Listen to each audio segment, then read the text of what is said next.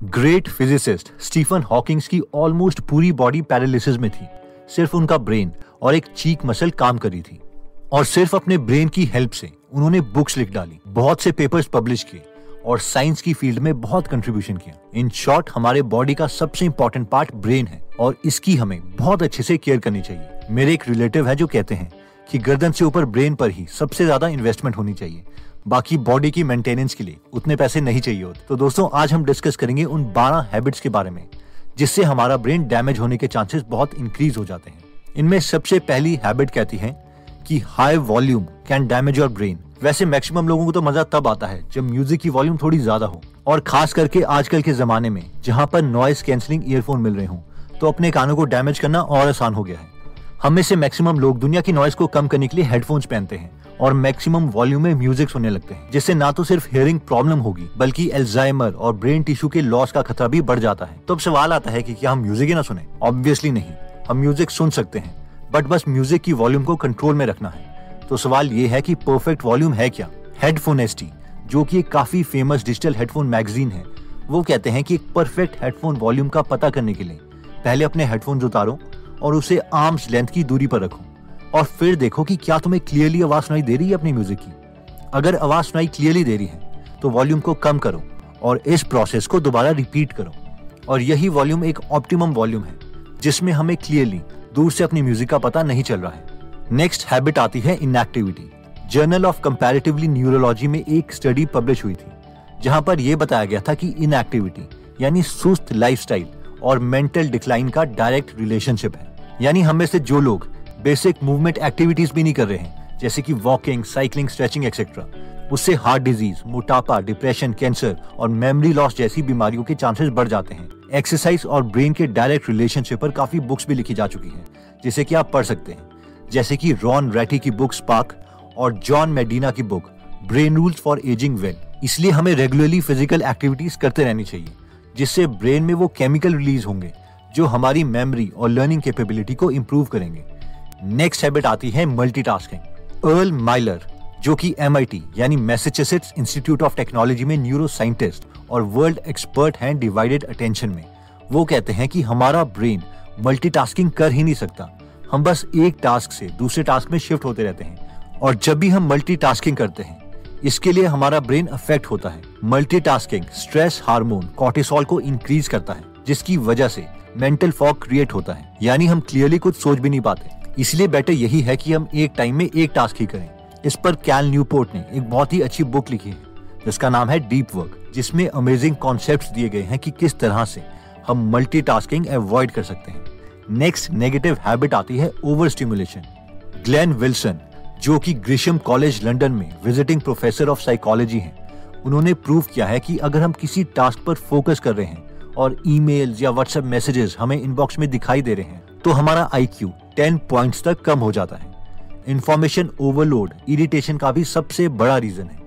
इसलिए अगर हम इन्फॉर्मेशन को बेटर तरीके से ऑर्गेनाइज करें और जो भी कंटेंट हम कंज्यूम कर रहे हैं, उसे पहले से ही डिसाइड कर लें कि इसके अलावा मैं कोई और वीडियोस नहीं देखूँगा तो बहुत चांसेस हैं कि हम अपने ब्रेन की एफिशिएंसी को इम्प्रूव कर सकते हैं। ओवर स्टिमुलेशन से बचने के लिए प्रोडक्टिविटी पे काफ़ी बुक्स हैं, जैसे कि ब्रायन ट्रेसी की बुक ईट दैट फ्रॉग या फिर गेरी कैलर की book, the one thing, next habit, जो हमारे ब्रेन को डैमेज कर सकती है, वो है setting for too long UCLA में एक स्टडी की गई थी, जहाँ पर पेपर पब्लिश किया गया, जिसमें ऑथर ने कहा कि अगर हम बहुत देर तक बैठे रहते हैं तो हमारा ब्रेन स्ट्रक्चर चेंज होने लगता है। स्पेशली मीडियल टेम्परल लोब बेशक हम बहुत देर तक एक्सरसाइज भी क्यों ना करते हो। इसके लिए हम काफ़ी सोल्यूशन ऑप्ट कर सकते हैं, जैसे कि हर थोड़े टाइम के बाद 10 मिनट के लिए खड़े हो जाएँ। अगर हमारी मीटिंग्स थोड़ी देर के लिए है तो स्टैंडिंग मीटिंग्स ही प्रेफर करें, या फिर 40-50 मिनट के बाद थोड़ा चलने लग जाए। नेक्स्ट हैबिट कहती है कि avoid increase screen time Tom Kersting जो कि एक साइकोथेरेपिस्ट हैं और mental health and parenting in digital age की फ़ील्ड में एक्सपर्ट हैं, वो कहते हैं कि कोई भी स्क्रीन के साथ एक्टिविटी जैसे कि television phone tablets computer video games ये सब स्क्रीन टाइम में इंक्लूड होता है, जिससे ब्रेन में अफेक्ट होता है। वीडियो कॉलिंग से बेटर है कि हम face to face conversation prefer करें। यूनिवर्सिटी ऑफ़ मिशिगन की एक स्टडी में पता चला है कि अगर 10 मिनट भी हम लोगों से फेस टू फेस बात करते हैं तो हमारी मेमोरी और कॉग्निशन एबिलिटीज इंप्रूव होने लगती। नेक्स्ट इंपॉर्टेंट पॉइंट आता है स्लीपिंग पुअरली एक के बाद एक स्टडी से ये प्रूव हो चुका है कि नींद की कमी के बहुत से शॉर्ट टर्म और लॉन्ग टर्म नुकसान है। जैसे कि हमारा रिएक्शन टाइम स्लो हो जाता है glucose level mood headache hormone imbalances और मेमोरी प्रॉब्लम्स रिसेंट स्टडीज़ ने यह भी दिखा है कि स्लीप डेप्रीवेशन लिटरली हमारे ब्रेन को श्रिंक कर देती है यानी छोटा कर देती है इलॉन मस्क भी बोलते हैं कि जब मैं पूरी नींद नहीं ले पाता तो मैं बहुत ही ग्रम्पी यानी सुस्त चिड़चिड़ा सा महसूस करता हूँ Well, Do you get any sleep?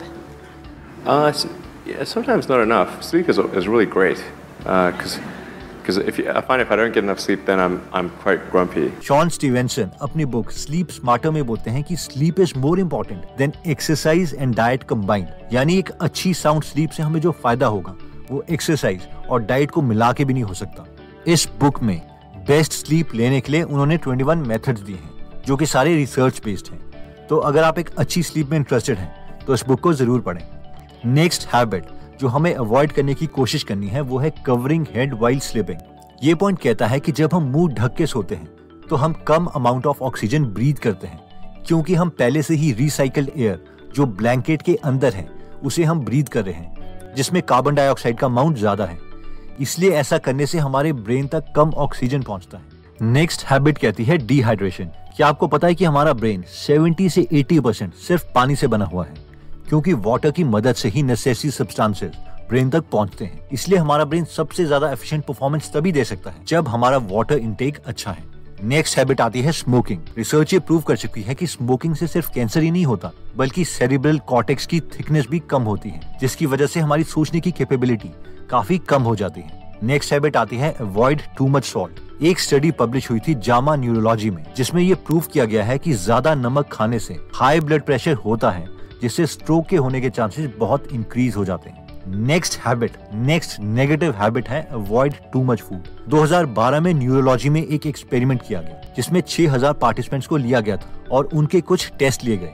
In 6000 participants की एवरेज एज 50 साल थी। 10 साल के बाद इन सब पार्टिसिपेंट्स को दोबारा से एग्जामिन किया गया और रिज़ल्ट से ये पता चला कि जिन पार्टिसिपेंट्स का वेट बड़ा था, उनके कॉग्नेटिव फ़ंक्शन यानी सोचने की क्षमता 22 परसेंट से कम हो गई थी।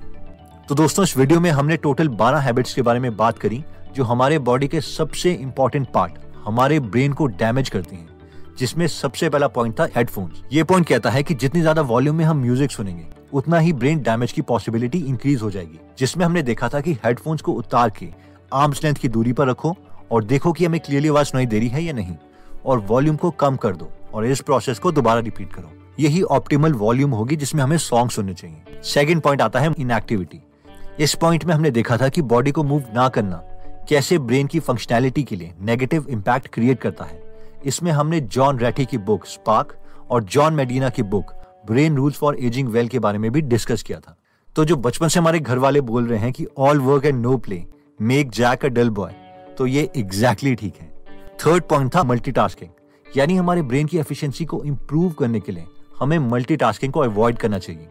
जिसके लिए हमने देखा था कि हम डीप वर्क बुक पढ़ सकते हैं। फोर्थ पॉइंट कहता है ओवर स्टिमुलेशन यानी जितनी ज़्यादा हम पर ईमेल्स, मैसेजेस नोटिफिकेशन की बम्बार्डमेंट होगी हमारे ब्रेन की एफिशिएंसी उतनी ही कम हो जाएगी। इसमें हमने दो इंपॉर्टेंट बुक्स की बात करी थी जिसमें सबसे पहली बुक थी eat that frog by Brian Tracy और दूसरी बुक थी the one thing by Gary Keller fifth habit आती है कि सिटिंग फॉर टू लॉन्ग यानी एक्सरसाइज के अलावा हमें कोशिश करनी चाहिए कि हम बहुत देर तक बैठे ना रहें। ज़्यादा प्रेफर करें कि शॉर्ट मीटिंग्स हमें खड़े होकर देनी चाहिए, या हर थोड़ी देर के बाद मूव करते रहना चाहिए। सिक्स हैबिट थी इंक्रीज स्क्रीन टाइम यानी जितना कम हम स्क्रीन टाइम करेंगे और जितने सोशल हम होंगे, उतनी ब्रेन परफॉर्मेंस हमारी इंप्रूव होगी।